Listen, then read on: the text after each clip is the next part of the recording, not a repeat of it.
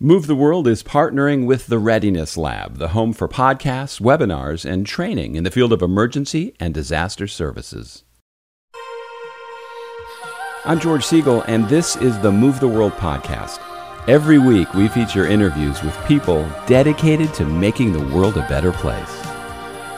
Thank you for joining me on this week's Move the World podcast. My goal each week is to introduce you to someone who, in their life or in their job, is doing something to make the world a better place. Now, I know this can cover a lot of ground and that a lot of things can come into play when you talk about doing this, but it has to give you the thought that if you put your mind to it, you might end up being able to do something that could move the world.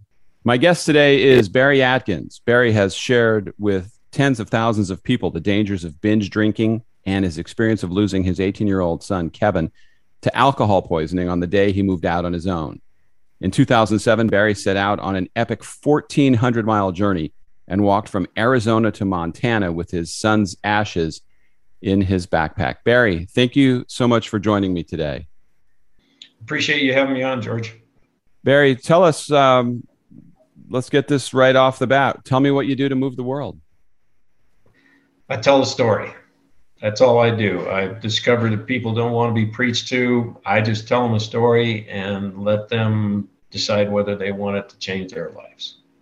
Now, a lot of people tell stories. Yours is so much more personal and and I think impactful as a as a parent.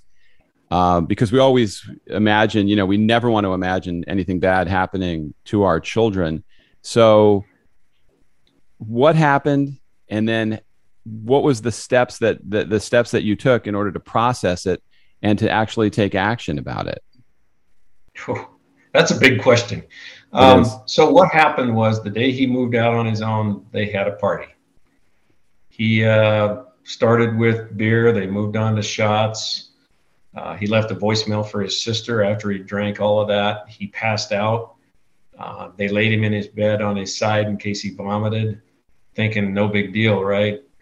But his buddy Craig kept going back in to check on him, and around 4 a.m. calls started coming in to 911. Uh, first calls were difficulty breathing, and the next calls are not breathing. My son died alone in a hospital while I slept peacefully in my bed. Yeah, that's that's um, that's a horrible thing to to have to to deal with, and I could imagine how that could destroy a lot of people. That could completely be something that derails you as you search for a reason of why that that might have happened but you found the strength to to turn that around and do something with it. What made you think of first of all traveling 1400 miles with your son's ashes but but taking on something like that that is such a huge thing to do in uh, in the memory of your son? It's a life-changing event right? And as you said it can it can go either way and that's kind of part of the grief process. Uh, it can destroy your life or a new you can be born and the new you can be better than the old you. Um, i never did any public speaking before this happened. Uh, never had any inkling to do it. Never had any inkling to write a book. I had no interest in any of those things. Um, i just wanted to tell the story because one of the things I thought early on in the process is what would I hope somebody else would do if it happened to their kid? Um, and that's where I started doing it. The walk to Montana um, is a bit convoluted, but um, there's a movie out there called Lonesome Dove with Tommy Lee Jones and Robert Duvall. Have you seen it? I have years ago. I don't remember. Well, that was his favorite movie, and at the end of that movie, Tommy Lee Jones agrees to carry the body of Robert Duvall back to Texas to bury him where he was the happiest. So, in my convoluted mind, I thought, well, he always talked about wanting to move to Montana someday and buy a ranch, so I'll do it. I'll take him to Montana. And yeah, that's I mean that's a huge thing though that you that you walked into um, you ended up turning it into a book, Kevin's Last Walk: A Father's Final Journey with his son, where you chronicle the adventure of of making it that distance. Now, I walk a couple miles a day. Most people probably a few miles. 1400 miles did as soon as you set that goal did you try to maybe i want to say walk it back and think well maybe i Maybe I can drive. Maybe I can do something else to get there. Well, I don't know. Once I committed to it, I committed to it. But I have to say, I had a lot of people, including close family members, who tried to talk me out of it. And I understand why they did because they were worried I was going to fail. That's the reality of everybody, including me, right? Who do I think I am that I could do something like this? But I just decided that's what I was going to do. And uh, by the grace of God, it happened. Yeah. I mean, that to me would, would probably be my fear in committing to something like that because the amount of detail you talk about in the book of what you had to do to prepare for the walk, all the the pieces that had to be put into place to be able to do something like that, you needed a lot of support. But in the end, you still had to be out there walking every day, and that is a huge commitment.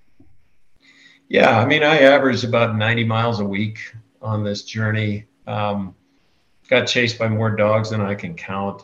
Uh, but but you, the wonderful thing about getting out on the road like that is you discover the world isn't really all that jaded. You meet wonderful people. I, every single day, people stop to talk to me and why are you out here? Do you need a ride? You know, what, what are you doing? Yeah, it's nice when you can see uh, the good in people, and and what you also did along the walk, which I think is to me maybe more important than the walk itself, is the amount of young people that you spoke with and and shared your story with and the way it read in the book and i'm curious if it was the same actual experience for you it's tough to talk to kids sometimes. They don't pay attention to anything we say. Yet this is something that it sounded like they were pretty riveted to and hopefully got the message about. It's it's a common feedback and i i i'm just blessed that it i i had some good teachers early on about telling a story. And storytelling takes time to learn how to tell a story so you don't lose the audience. Um, you know, I, you know, I had numerous people say, "I've never seen these kids that quiet." Yeah, I, I, and you know, when you're talking to them about something like this, you know, at least I know when I talk to my children, I know the message goes in one ear and out the other. um, I've talked about your story with them and it does seem to pull them in to pay a little more attention um, because it's such a serious subject. I remember back when I was in school, when we turned 21 in our fraternity, we had to drink until we vomited. And yep. if you think about the absurdity of that, the stupidity of that, I, I, think about how many shots I had on my 21st birthday. I think by the, you know, the grace of God, I'm still alive. I don't even know how I'm still here. It's a frightening thing with young people. It is, and that's why I tell the story because you just don't realize. Because just like you, I'm that guy. I'm that guy that never believed anything would happen to Kevin. I actually there's uh, a part that I tell where uh, after he graduated from high school, he wanted to go buy a new truck, right? And I didn't want him to buy it, and I told him you got to give me three months worth of insurance payments and car payments before I would co-sign the loan. He finds a truck at a dealership and I don't know what your experience there has been, but I know what, what's going to happen when I go in there. They're going to try to sell me stuff I don't want. The first thing this guy asks is, How about some life insurance? And I'm like, um, I don't need any life insurance. My wife will do just fine. Something happens to me. And he said, I'm not talking about you. I'm talking about your son. And I'm that guy. I'm that guy who rather indignantly told him that 18 year old boys don't need life insurance because they don't die. Obviously, I was wrong. Yeah. I mean, I, I always tell my children, you nobody goes out and plans on something bad happening to them that day.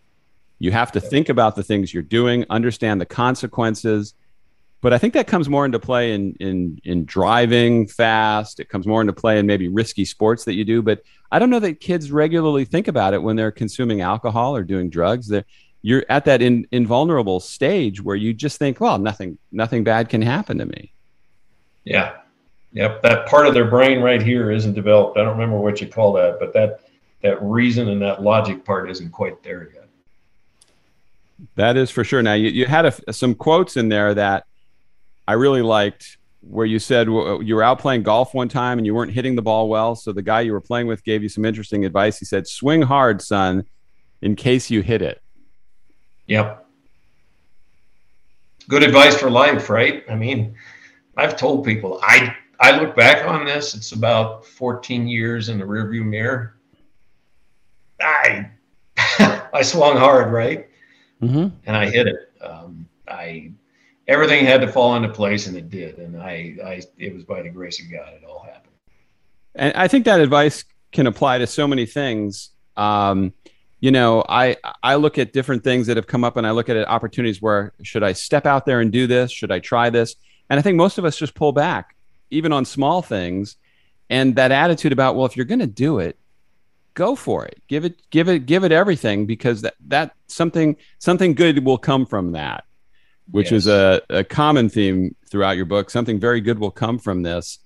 Um, and it's hard to imagine that because it's such a it's such a tragic event that leads to it but you've done something good with it and hopefully have saved a lot of lives along the way um, yeah I, I mean i've heard stories actually there's one particular story uh, where i spoke at a high school uh, there was a party a couple weeks later uh, there was a bunch of drinking going on there was a student there that had passed out. One of the kids that had heard my story wanted to call 911. The other kids didn't. Uh, that student put the kid that was passed out in his car, drove him to an urgent care facility, who called 911 and saved his life. Wow, that's that is powerful. And I think that, you know, when I started this podcast, I was talking to somebody who's very successful at it and I said, well, you know, I'm really competitive. I want to have a big audience. And they go, if you can reach one person, build off of that, feel good about that, know that you've made a difference. When you hear that story, it's like, wow. The, I, I think of the movie It's a Wonderful Life and all the things yeah. that extend out from that. Who knows what you've changed by that story? Exactly. That's that's that's amazing. Now, I don't you, think you it's ha- for me to know. I don't think it's for me to know. I honestly don't. I, sure. I think it's what it is. You had the question what happens if this is a miserable failure? How, how did you overcome that? You know, when you lose a child, it, there's nothing that can happen to you that's worse than that. That was my thought process. My son has died. If this becomes a failure, okay, but it's not the worst thing that's ever happened. To me. I mean, that's kind of how I looked at it. Is I I have to give it a shot. I mean, I had a number of people say, "Well, why don't you wait a few years and think about it?" And I'm like, "No, because then there's that regret, right? I should have done it then. I just I just it was just something that I said I just I got to do this." Now, there's another story that you had um, in there. I tried telling this and I, I bombed at it. I didn't have it the same pizzazz that you had in the book. um, about the guy walking along the beach and all the starfish. Yeah, you came across a guy throwing yeah. back. Could, could you could you repeat that story? Hopefully, you'll do it better than me because it, it made an impact on well, me. Thinking, wow, it's it's not my story, but it's the story about someone walk, walking along the beach, and there's all these starfish that are washed up on the beach, and they're thrown back out one at a time and someone comes up and says what are you doing? And he said well i'm trying to save these starfish. And i said well you're never going to save them all. And he picked up one of them and threw it back in the ocean and said i saved that one. Yeah. I thought that was very powerful because that's kind of the message. That's what happened to the, the story you said about the kids that, that, that took their friend in who uh, was drinking. Yeah. and um, that can make a, an amazing difference. You said that you believe if we can teach children to find the things that bring them joy and purpose in their lives, many of today's problems will disappear. Seems like purpose is lacking in a lot of young people. It is, and, and to be honest, I mean, I don't know uh, how your youth was, but I had no purpose. I didn't know why I was in school. I didn't know what I was doing. Uh, I mean, you know, time fixes those things, but when you're young, you just don't know, right? You you have no thing. And that's one of the things i tell kids all the time is look you know shoot high just like we talked about. Um, if if an old guy like me can pull off something like this imagine what you can do. I mean you know people quite often think that's too big of a thing to take on but uh, one of the things that i look at as when i did the walk in the beginning i was thinking about 1400 miles right? It's a long ways. And if you let that get inside your head, you're going to think, I'm never going to get there. But I changed my thinking to, I'm going to walk three miles and take a break and see how I feel then. And it's those little steps that turn into something big, right? That's that's the way I look at things. Just just just take those baby steps. Now, your wife was a tremendous support. Your kids, you had a, you had a, quite a team out there helping you along the way, didn't you? Uh, yeah, I tell everybody I was just the guy doing the walking and talking. There was uh, not my kid. It's a nonprofit here in Arizona. They they set up most of the speaking engagements. My wife met me every three miles, uh, made sure I had something to eat. You know, she tracked all of that stuff. She made sure we left at the right time, so I was on time for presentations and that kind of stuff. But she tracked all that stuff, and um, I, you know, it's one of those things too where when you lose a child, a lot of times it results in divorce. Um, but we made a commitment early on that you know we're gonna we're gonna just lean on each other, not away from each other. And uh, as you were out there on the road, what's going through your mind as you're i mean there's there's a lot of downtime when you're walking along for that kind of distance i know you had people talking to you some of the time you were walking with other people but what kind of things were you thinking about over 1400 miles i a lot of times i just enjoyed the view right i mean when you walk you see a lot more um, i just kind of just let it go uh, I didn't think a lot about stuff. I just kind of enjoyed the moment. I I did not listen to music. Uh, number one, because I didn't want the distraction. And number two, when you're walking on the road on a two lane road, you want to be able to hear what's going on around you. So uh, just letting your mind go is a good thing. And it was it was the 1400 miles where I found a way to forgive myself. And you know, nobody's perfect. We all make mistakes um, you have to be able to forgive yourself. Yeah, I mean, as a parent, you could second guess anything that you do. I mean, every action that we have either has an impact or it doesn't, but we can't be with them 24 hours a day and we can't control we can't control things that are beyond our control. So now that you've you've done this and you're speaking to kids, do you still get out there and talk to talk to groups and and continue to, to share your message? I do. Actually, I was just at a high school two weeks ago. I mean, with COVID, things have changed. I did create that video because of the COVID, but uh, I just did uh, four or 500 students just a couple weeks ago.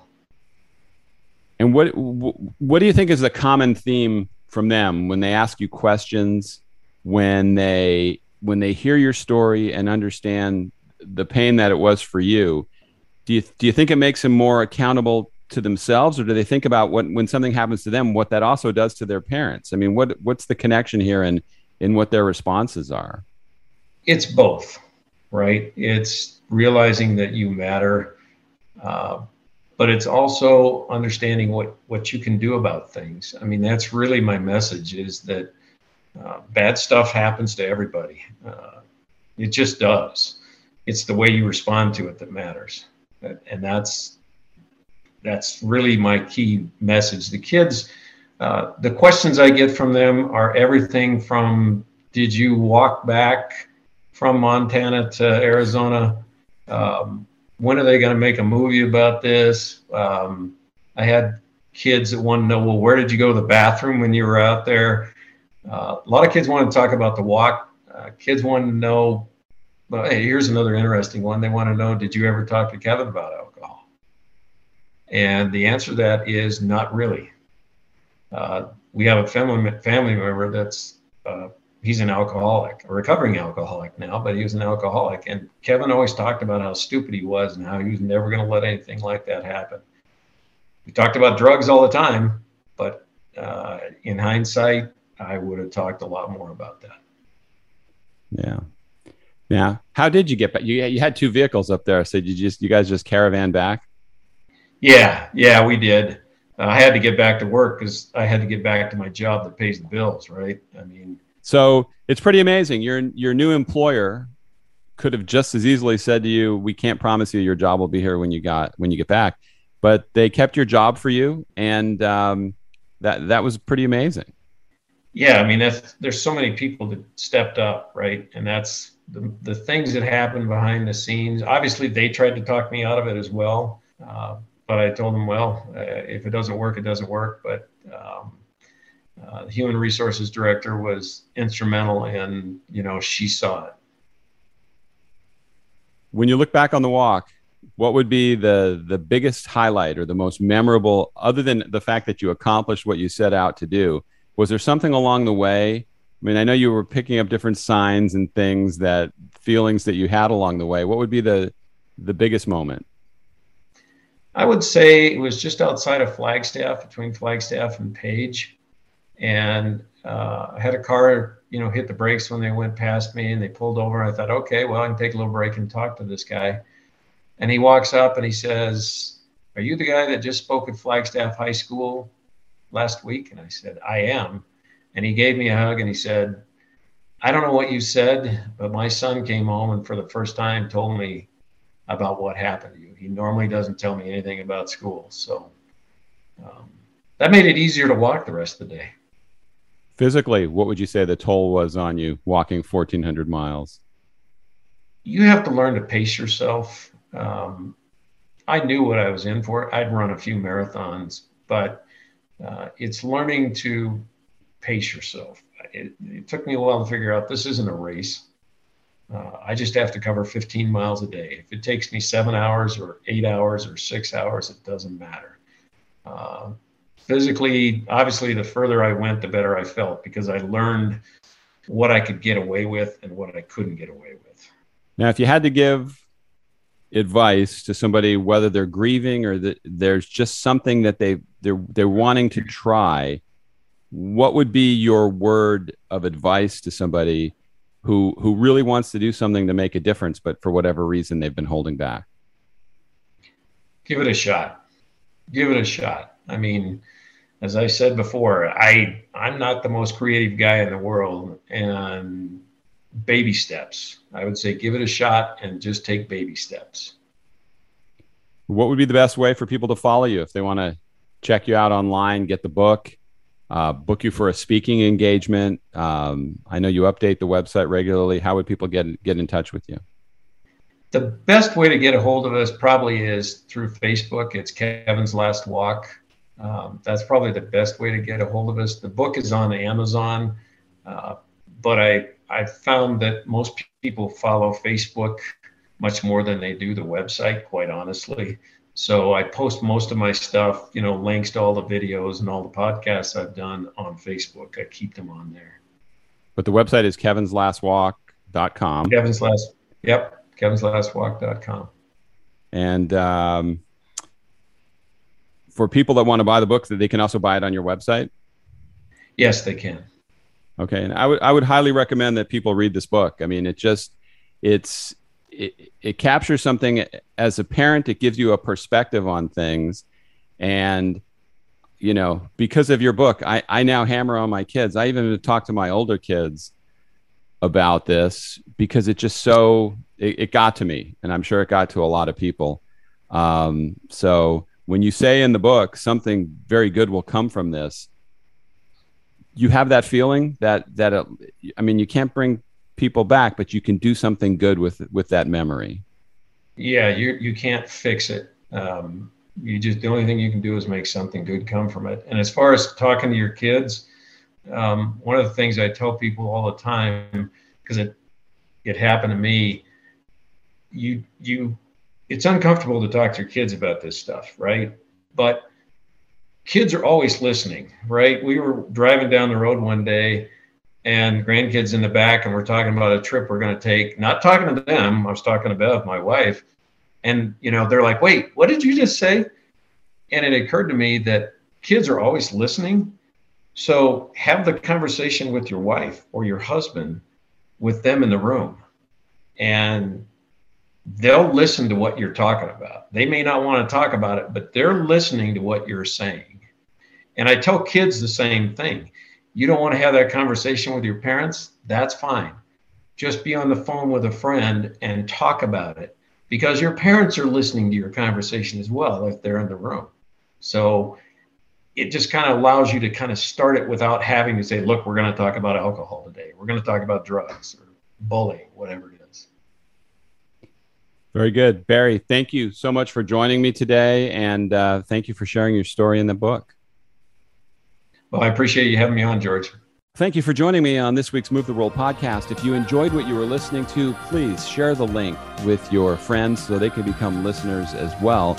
I'd also ask you to drop by my website if you get a chance, movetheworldfilms.org, and you can check out the two documentary films that I've made, The Last House Standing and License to Parent, and all the uh, episodes that we've made so far of the Move the World podcast can be found on there as well. Thanks again for listening. We'll see you next time.